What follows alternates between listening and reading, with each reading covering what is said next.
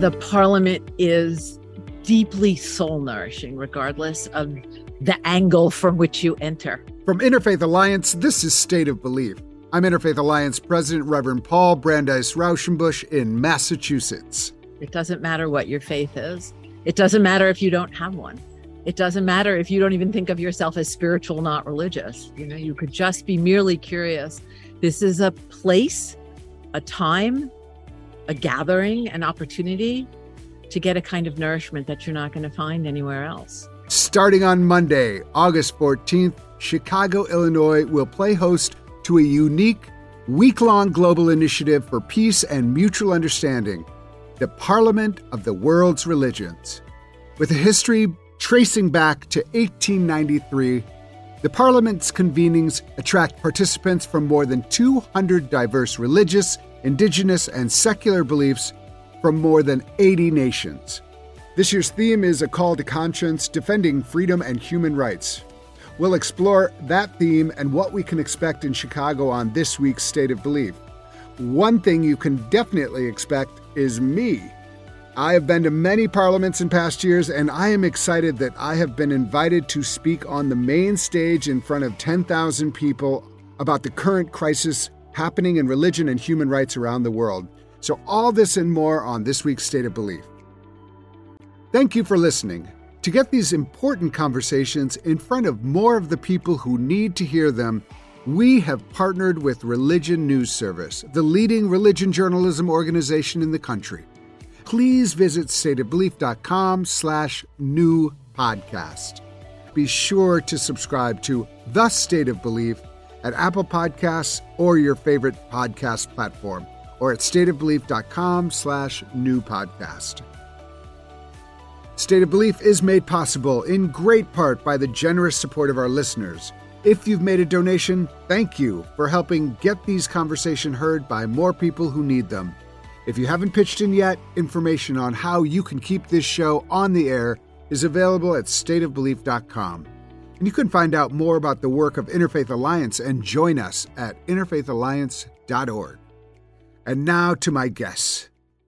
The Parliament of the World's Religions is the world's largest, most diverse, and inclusive interfaith convening of people of faith, spirituality, and goodwill. Its origins are rooted in the 1893 World's Columbian Exposition in Chicago, where the historic first convening of the World Parliament of Religions created a global platform for engagement of religions of the East and West and was therefore recognized as the birthplace of the modern interfaith movement. Reverend Stephen Avino serves as the executive director of the Parliament of the World's Religions on the staff of the Parliament since 2012, Stephen has remained deeply committed to the success of the global interfaith movement, serving as a key organizer for the 2015 Parliament convening in Salt Lake City, the 2018 Parliament convening in Toronto, and the 2021 virtual Parliament convening. Sara Rahim, a young professional with vast interfaith experience who trains others in social impact. A progressive Muslim, Sara is the past plenary speaker in the Parliament's inaugural Women's Assembly and has addressed the United Nations representing the Parliament and its mission. Phyllis Curott has served terms on the Parliament board across three decades. One of the first public Wiccan priestesses in America, Phyllis is chairing this year's program and founded the Parliament's Women's Task Force. I am delighted to welcome all three of you to State of Belief. Great to be here. Thanks for having us. Thanks, Paul. It's a pleasure to be here with all of you. This is really exciting for me. I have been to several parliaments in my lifetime. I was I was at the parliament in Barcelona and in Melbourne, and uh, every time I went, it was just it was so wonderful, so um, not overwhelming in a bad way overwhelming actually like like a big wave crashing over you that's like okay i see the power here. I'm gonna like i'm ready for you now. So hey, wh- why don't we go back um, and and do a little bit more history a little bit more of like how the first parliament happened over a hundred what is it 130 um, years ago now? Um, and and what was the impetus for it then? And how is how are we carrying that impulse forward now? Stephen, why don't you answer that one? Sure. So the the 1893 Parliament actually was held in conjunction with the World's Fair in Chicago that year. Um, there were many parliaments uh, of different topics that were held as as um, auxiliary congresses, they called them. And Parliament of Religions was one of them. There was a Parliament of Science, Parliament of Art. But the thing that captivated uh, the press at the time and the imaginations of people was this Parliament of the World's Religions. Um, and the idea behind it was to be a platform for people to learn about each other's traditions uh, on an equal level. Uh, you know, whether that actually happened during that event, I would say we did it better in 1993. But uh, it, it, was the first time uh, that the religions of the world came together and and and learned from one another and and discussed uh, their beliefs. Yeah, it's. I mean, it can't be understated how like it's a radical notion that um, uh, actual competing worldviews that in many cases competed to the extent of, of wanting to kill one another um, for for centuries were in the same room with one another. I think it's like it's under underappreciated what a radical notion that was and how it continues to be a radical notion actually um, that we can come together disagreeing on some fundamental um, outlooks, but also agreeing that we want to be with one another. There's something really beautiful, really important about it, and every parliament represents that.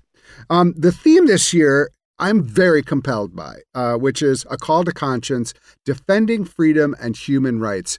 Sara, you have been, um, you're a young person, has been in the interfaith movement for a long time. How does this theme resonate with you? And also, as someone who's been around the parliament for a while, what does this theme represent to you as, as uh, this moment in the interfaith movement? Yeah, thanks, Paul. It's a great question. Um, well, I'm going to rewind a little and just talk about my own journey in the interfaith space. I think often as a young person um, belonging to a religious or cultural minority, it's often easy to get siloed, right? And as someone who's navigated the interfaith space for the past decade or so, um, it's very easy to see interfaith work as Abrahamic, as dialogue centered, and often lacking intersectionality. So I am so excited and energized by the fact that this year's parliament brings human rights front and center because I think that speaks to so much of the work I've done across the social sector. And it speaks to a value that so many people care about, whether you're religious or non religious or spiritual, and the fact that it's inherently kind of defending human rights and bringing folks together for a call to action, right? Thinking about how does my worldview um, inspire me or motivate me to see the inherent dignity and value of humans across the globe. So I am just jazzed up, and I think it speaks to for me, the way I see interfaith work in terms of being very action oriented, very intersectional, very inclusive. Um, so I'm really, really jazzed at that. I'm with you. I can't wait to be there, and I can't wait to hear how it how it comes through in the programming and all of the ways that people will be showing up. Phyllis, you have been involved in in some of the most important work bringing women's voices into the mix. Um, I don't need to explain to uh, I think our listeners that in in many um, situations, not every every uh, tradition, but in many traditions, men's voices have been fr- privileged uh, and actually women's voices suppressed. And so I think it's it's very powerful. Um, that there is an intentionality around lifting women's voices. What was you, t- maybe you can explain a little bit about your background and then how it led you to that kind of work. Well, uh, the the root of my motivation in uh, laying claim to the stage for women um, to have a safe and, and supportive and sacred space for them to articulate their concerns their challenges and their and their passion and the inspiration that each of them receives from their faith um, comes from my own as a, a Wiccan priestess, which is a, a, a, minority faith, also much maligned and misunderstood, um, which has its roots in the indigenous wisdom traditions of my European ancestors, um, but which suffered from 500 years of persecution. And um, the figure of the Witcha which meant wise one, which was the essentially the shaman of the village, the community, the town, um, the culture, uh, became the figure onto which the culture's misogyny, a patriarchal culture's fear of women, of their spirituality, of their sexuality, of their independence, of uh, their capacity to articulate their own vision and experience of the divine, um, that that was suppressed for 500 years. And so to take on that mantle was to take on the challenge to the culture of its misogyny. Um, but with that also comes a deep reverence for the earth and for the divine in its feminine guise and for how that is expressed in all women and in so many of the world's traditions, whether it's acknowledged or not.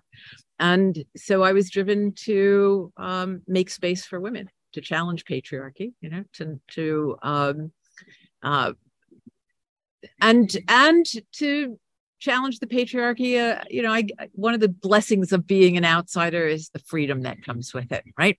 And so you don't have to stand within an institution and and i do that as a lawyer but i don't have to do it as a spiritual person um, and so part of the work has been to challenge the the oppression of women the discrimination against women the domination of women um, the devastation of women's spirits and their bodies and their lives and young girls, a lot of which has been perpetrated by religion, patriarchal religions. And the parliament, um, because of its its uh, remarkable foundational values of mutual respect for all human beings, made room for us to begin to say, as President Carter did. You were there in Melbourne, right? 2009.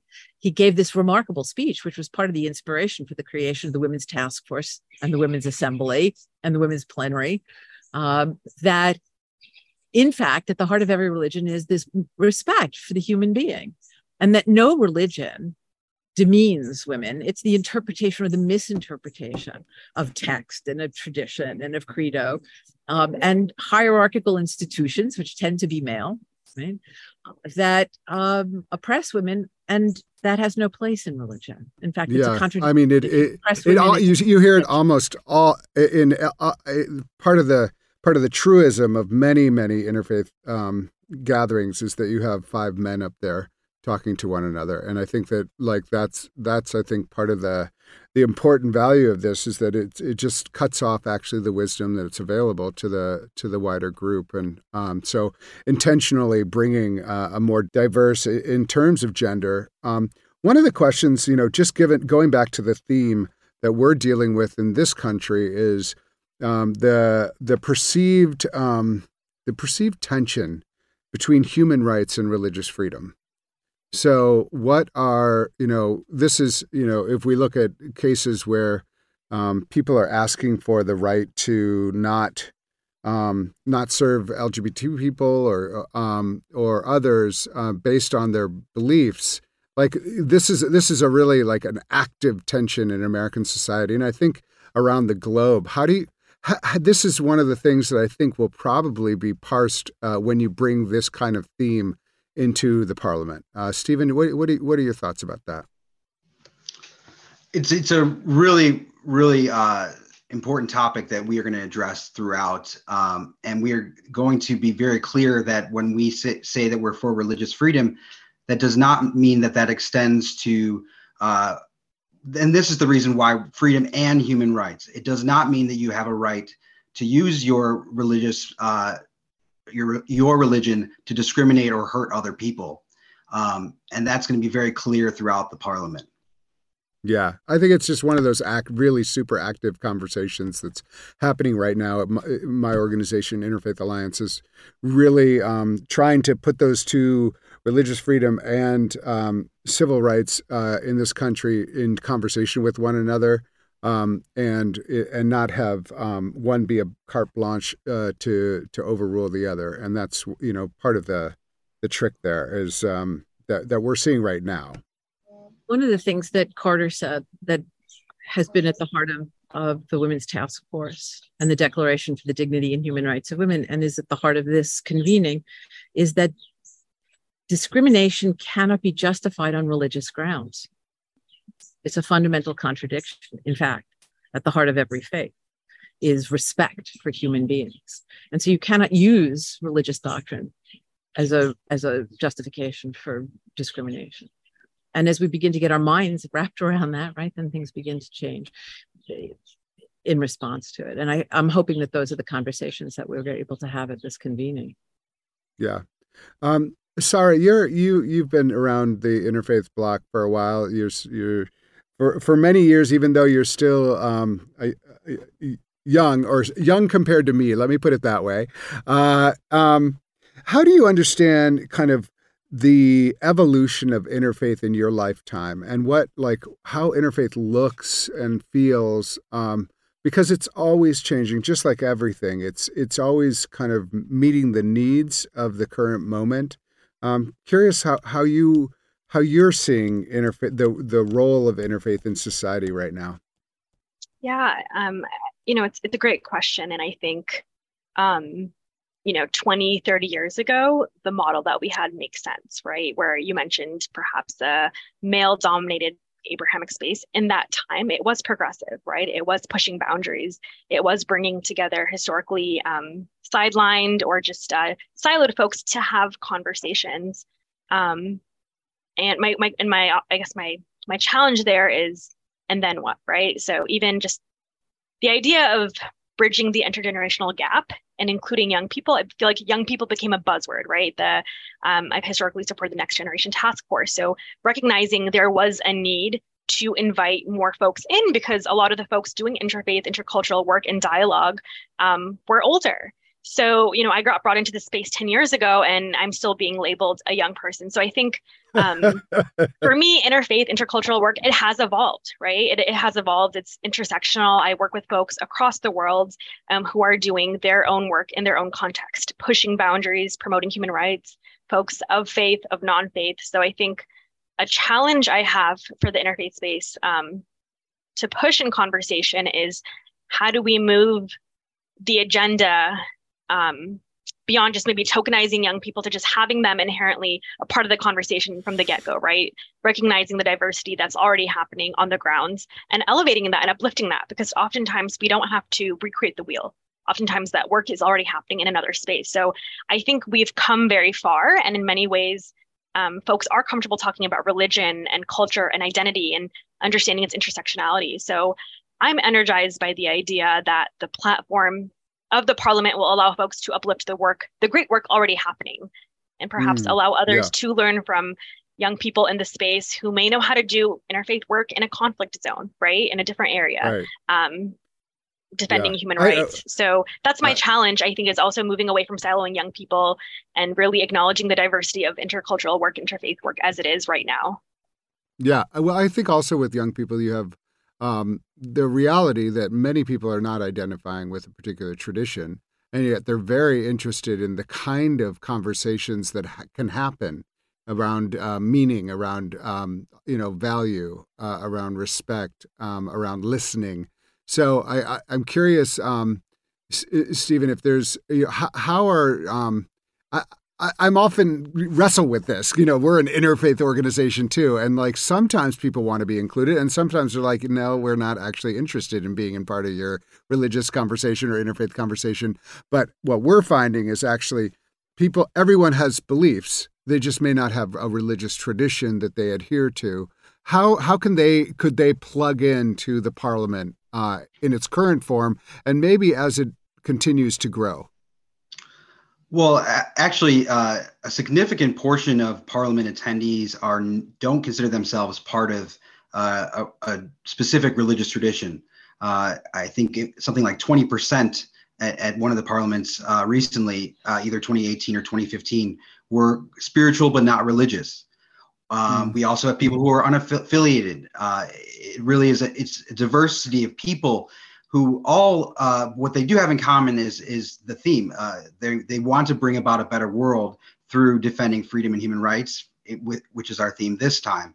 Uh, and I think everybody, uh, no matter if you have a religious tradition or not, can get behind that. Can get behind, uh, you know, that we all ha- have a stake here uh, in making sure that. the world doesn't go backwards in, in a lot of our freedoms and a lot of our human rights. And that does, whether you're religious or not, I think you can get behind that. And that's the conversation that's being had at the parliament this year. We'll be back with more of this conversation with Reverend Stephen Avino, Sara Rahim, and Phyllis Curott from the Parliament of the World's Religions. If you miss any part of today's program, you can hear full episodes of State of Belief anytime on our website at stateofbelief.com. And make sure you subscribe to the Next Generation podcast. Please go to stateofbelief.com slash new podcast. That's stateofbelief.com slash new podcast. You're listening to State of Belief where religion and democracy meet.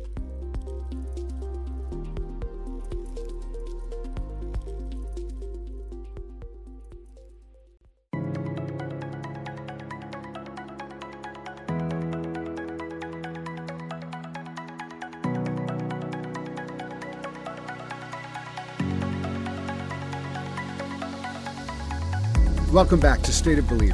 I'm Reverend Paul Raushenbush. The Parliament of the World's Religions convenes in Chicago on August 14th, and I am with Executive Director Reverend Stephen Avino, Sara Rahim, and Phyllis Curott.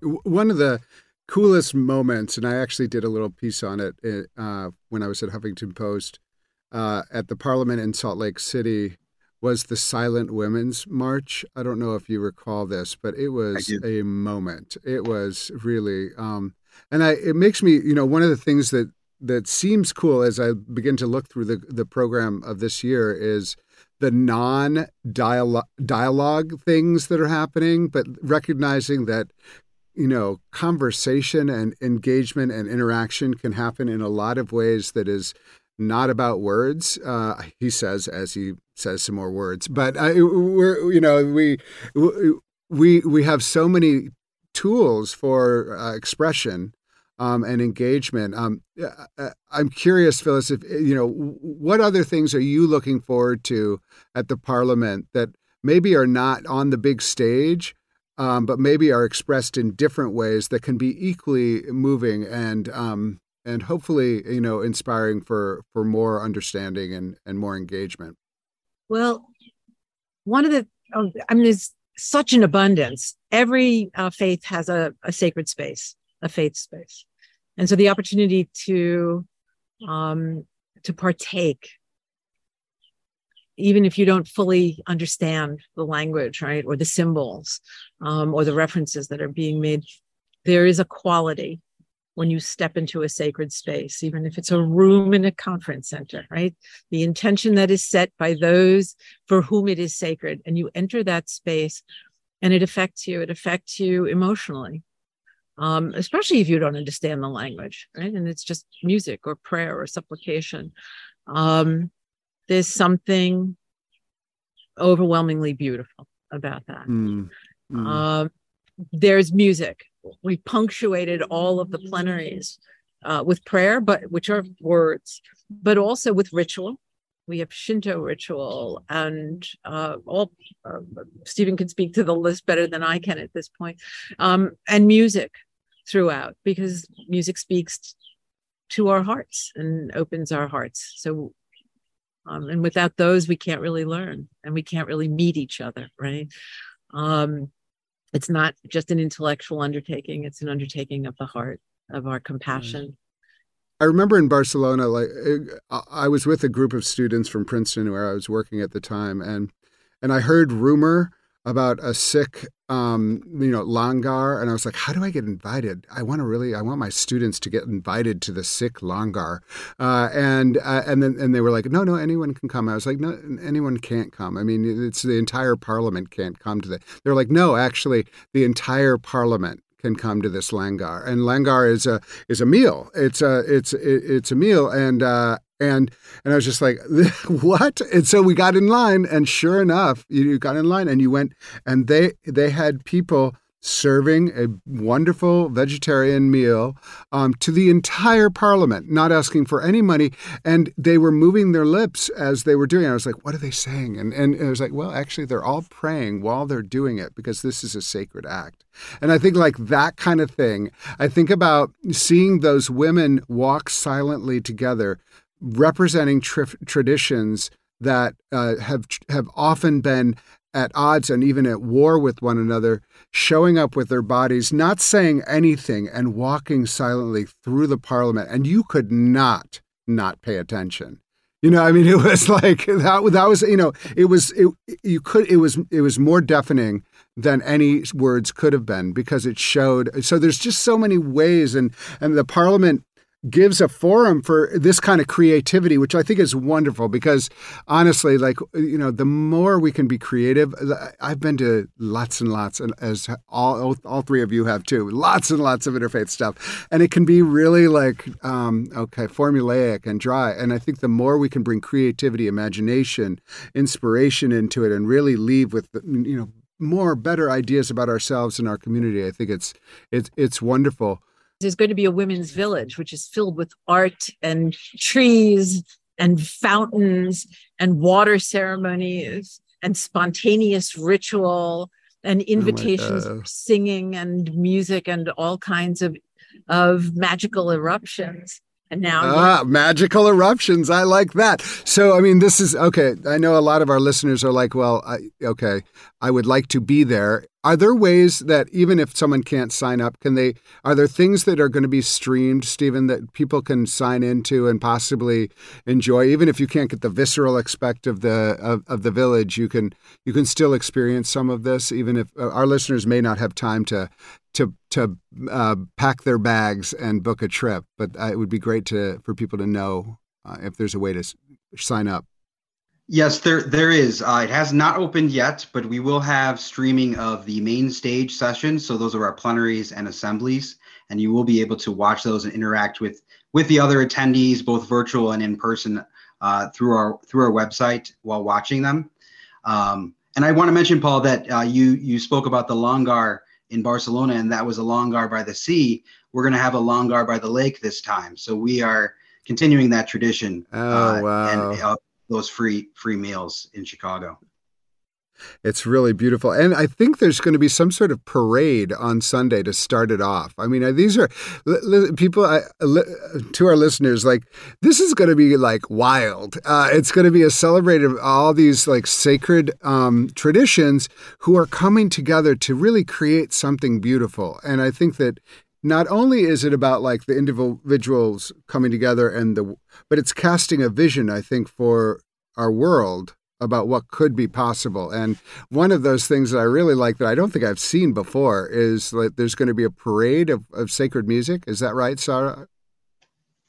Yeah that is correct. Um, i was going to say uh, hopefully um, an invitation for folks who are new to the worlds of interfaith engagement or well seasoned is just the power of connection and relationships that you will form at the parliament. So, for myself, example, um, back in 2015 in Salt Lake City, that was the first parliament I had ever attended.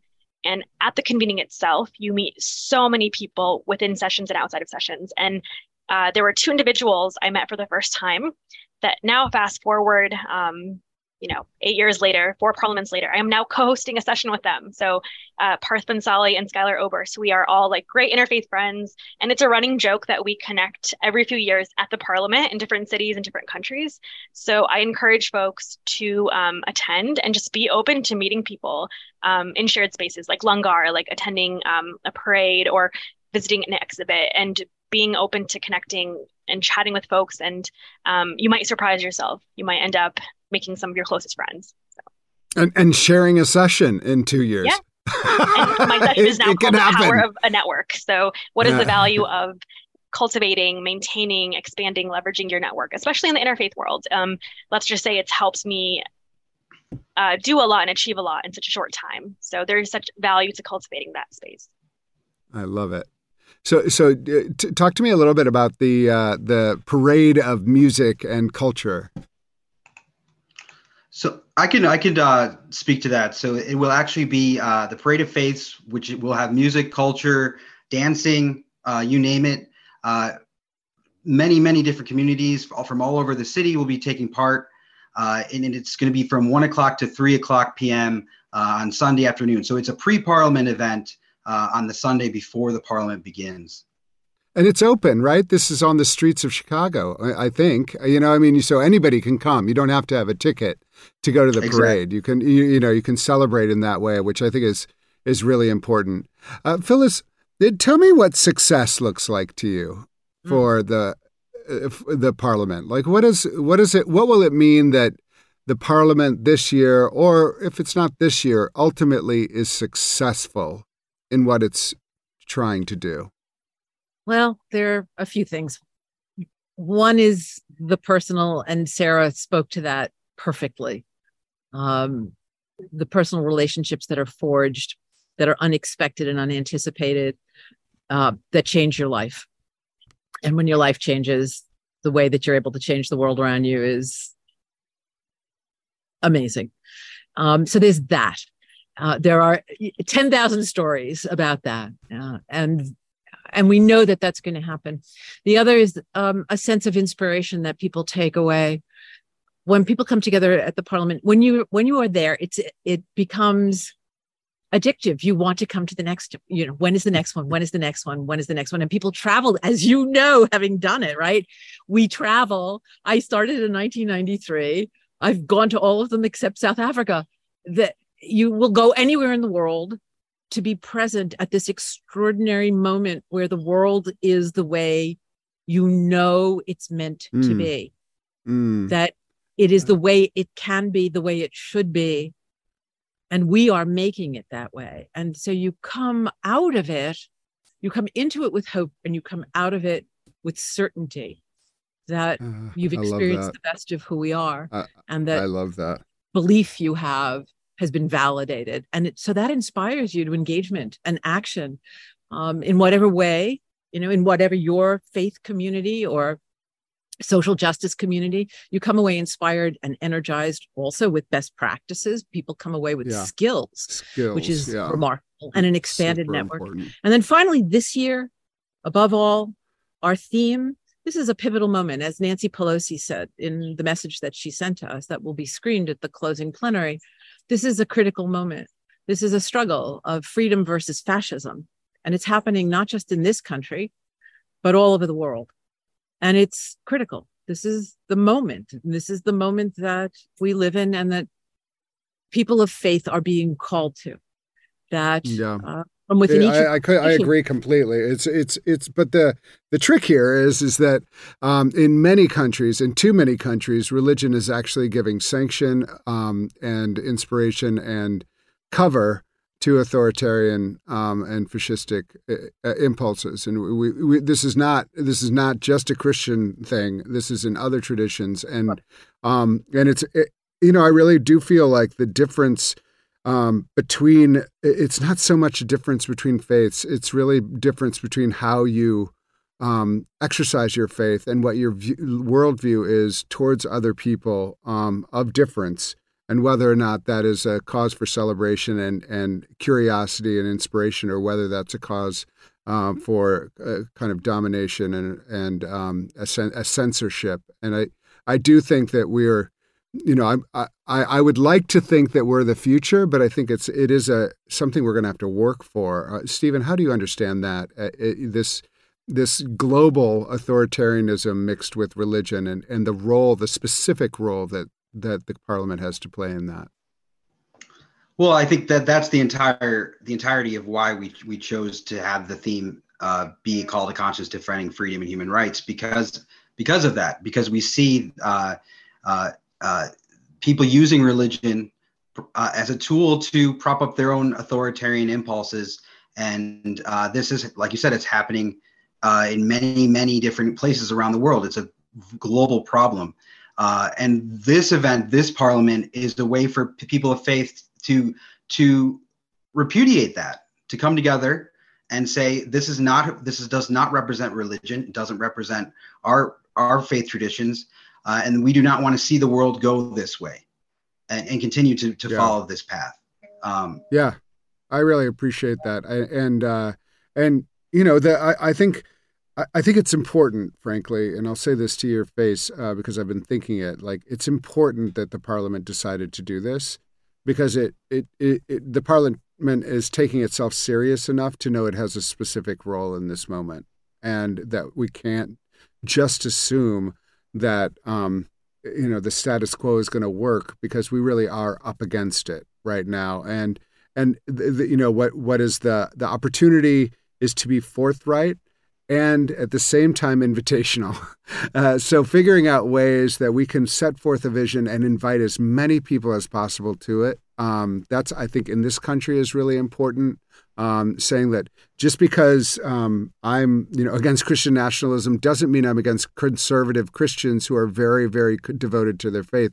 I want to extend a hand. I want you to be part of our circle. You just don't get to be in the middle of it, uh, and you don't get to dictate everything to everybody else. But that's okay. We all have to like learn how to be with one another. And so, so I think the Parliament taking on this specifically is really important. And I want to applaud all of you who have worked so hard to develop this. It's just really important.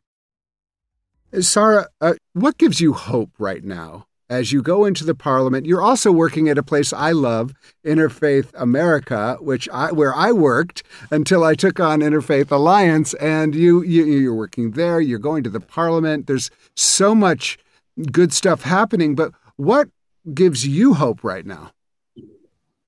Ah, Paul coming with the heavy questions.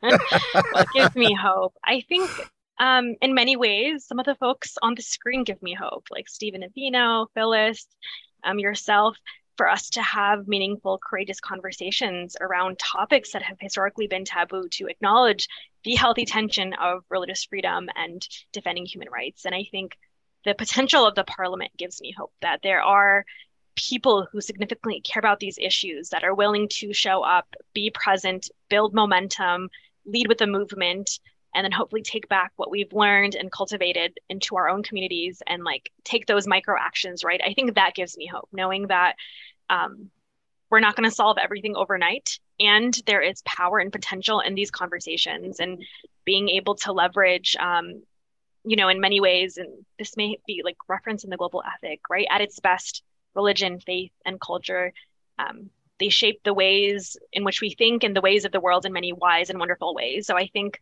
leaning into that for me gives me hope and being able to take that narrative back to my community and center myself on that. Beautiful. Phyllis, what gives you hope? Um, well, the experience of the parliament is it's a hope generator.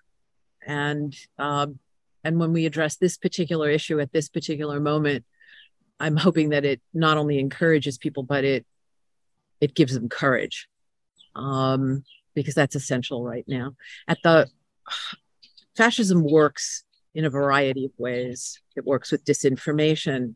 It works with fear, and part of that fear is the fear of the other. Right? And it doesn't matter what the faith is. Right? This goes on all over the world, whatever the other is. Right? The antagonism is directed at them, and that reinforces the power of the demagogue. And the parliament is the answer to that. It's part of the antidote. We don't other each other, right? We acknowledge each other, we receive each other, we honor each other, we appreciate, we value each other. We eliminate that conscious, that that that distorted idea of the other being a source of fear. Instead, right. we see each other as as members of a family. You know? Right. Um, I love that. So I take hope. That gives me that always gives me hope. And right now, it's it's like right on target, uh, right into the heart of what they use uh, to manipulate and to seize power and to do damage. And I I see us. I have hope that we are part of the healing force the antidote to that toxin. Mm. Stephen, last uh, last word on on hope. Well, um, I guess I could to add to what Phyllis is saying about people needing courage. I think what gives me hope is is is people. If you if you talk to people one on one, they're pretty disgusted with the way things have been going in the world. Uh, the problem is, is people feel powerless. Uh, and and the parliament is a way for people to feel powerful uh, and, and, to to come together and and express uh, what their hopes for the world. Um, and so the parliament itself gives me hope. People give me hope, um, and and and my faith gives me hope. I would say. Mm. Talk a little bit more about that. What is your, what is your faith? Uh, I'm a Christian. Uh, actually, uh, uh, was ordained in, in 2019 uh, through uh, an independent Catholic jurisdiction, uh, and so uh, that's very important to me. But I actually got was not raised very religious. That actually came out of of going to the Parliament, um, being around different faiths and learning from from one another. Actually, made me stronger in my own faith, and so that's another reason why the Parliament is is very important to me. This is the new tagline. Get some faith, come to the parliament. I know that's not right. I'm just joking. I'm joking with you all. I'm I, I feel I feel I can joke with you because I feel comfortable with you and I feel like um, we're we're so aligned. I'm so excited to join you out there and congratulations. This is a lot of hard work and and the world um, needs it and the world is grateful. And I'm, I think we're going to have a great time together. So, um, for all of our listeners, if you can't come this year, put it on your calendar. Is there a next one that's coming up? Do we know? Can you let the cat out of the bag, or do we? Is it is this a secret that are we going to break some news right now? What is the next one? there are several cats in the bag. oh, okay, okay. You all are being very coy. Uh, so, so stay tuned, people. Either pack your bags, get to the Parliament this time, or stay tuned for the for the next Parliament because it's it's. Uh, I have a feeling it's going to be a doozy, no matter where where it is and what what it is. So, um, what is the one thing that that each of you has wanted to say but hasn't had the opportunity? Um, and uh, you know take take a one to two minutes to let us let us know about it. I'm happy to jump in and give you a user friendly guide on how to navigate the parliament of the world's religions so you know you log in you get that app you get that one pager and it looks like a meaty week a hefty week. There's many many days of incredible programming both before during and after. And i would say spend some time with the program in advance. You know, download the app or um, online and just start the sessions you're interested in. Support the folks you know going. So, you know, come to my sessions, look up my name, Sara Rahim, and I'd say um, be open to exploring. It's easy to get overwhelmed. There's so much happening. Uh, but I think setting some goals for each day of I want to try this new thing, go to this location, make sure you go have langar because it is the best meal you're going to have, um, and have a good time. I'd say just uh, be present. So um, those are all best practices. You know, talk to someone who you don't know, someone who may seem familiar, someone who may seem different, and um, yeah, be open to surprises and learning and listening and adapting, and also make some time to also unwind and debrief and just um you know for any introverts out there there's a lot of quiet corners too so there are many ways to engage with and be present at the parliament beautiful I think I can build on that by saying that uh, it, it's one of the great things about the, uh, the, location this year is it's right on Lake Michigan. Uh, and walking into the Parliament, you'll get a view of Lake Michigan uh, that's in, that's incredible. Uh, so it's it's it's it's going to feel a little different than the past where you were boxed in in the convention center. Uh, it's really it's really quite quite breathtaking, and um, we're going to have a lot of outdoor sessions on on the terraces uh, including a, a, sacred fire that will be running uh, throughout the parliament uh, and by the indigenous communities, and uh, a labyrinth and, and a lot of really cool things that are going to be going on out, outside of, of the building. Mm. So, in, in keeping with all of this, I think I want to encourage people to come because these are hard times. We went through the pandemic and everybody was very isolated um, we come out into a world that politically looks an awful lot like it looked when we were isolated right um, it's easy to start to feel discouraged and disempowered and to question whether there's anything a single person can possibly do in the face of climate change and uh, poverty and now fascism. It's overwhelming. It's really overwhelming. And that's why you need to come uh, because you're not alone. The parliament is deeply soul nourishing, regardless of the angle from which you enter. It doesn't matter what your faith is, it doesn't matter if you don't have one. It doesn't matter if you don't even think of yourself as spiritual, not religious. You know, you could just be merely curious and have stumbled on this podcast and heard us saying, this is a, a place, a time, a gathering, an opportunity to get a kind of nourishment that you're not going to find anywhere else. Mm. Um, it's restorative, it's um, inspiring, and uh, you'll come out of it feeling strengthened and uh, with a kind of clarity that you didn't know that you were capable of and a kind of um, direction that may not have been obvious. From a practical point of view the more people who come the louder and clearer our voices. The world is watching and the world hasn't seen strong and clear articulated religious leadership in response to the threat of authoritarianism right now. Religions are being used and abused by authoritarians. Okay? And it's essential for all of us to stand up and say, no, that's not who we are. And so just showing up magnifies your voice 10,000 fold or 30,000 fold. And that's mm-hmm. empowering. It's incredibly empowering. Reverend Stephen Avino is Executive Director of the Parliament of the World's Religions, convening August 14th in Chicago. Sara Rahim is a past plenary speaker in the Parliament Inaugural Women's Assembly. And Phyllis Curott has served terms on the Parliament Board for over 30 years. I really want to thank all three of you for being with me on the State of Belief and all of the great work you're doing in the world. Thank you, Paul. It's great to be here. Thanks so much.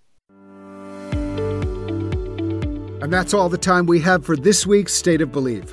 Please be sure to subscribe to the new and improved podcast called The State of Belief at Apple Podcasts or your favorite podcast platform or at stateofbelief.com slash new podcast. Subscribe to The State of Belief today.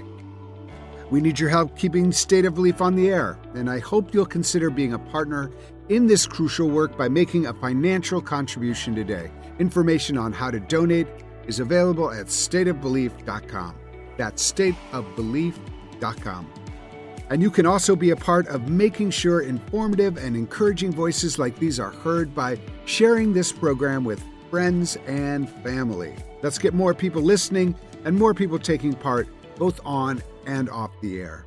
And join the conversation. Follow us on Facebook or Instagram at State of Belief or at Interfaith Alliance and share State of Belief with the people in your life. The views and opinions expressed on this program do not necessarily reflect those of Religion News Service or Religion News Foundation. State of Belief is produced by Ray Kirstein and is a production of Interfaith Alliance. Become a member today at interfaithalliance.org. And be sure to join us next week. I cannot wait. Until then, I'm Paul Raushenbush on State of Belief, where religion and democracy meet.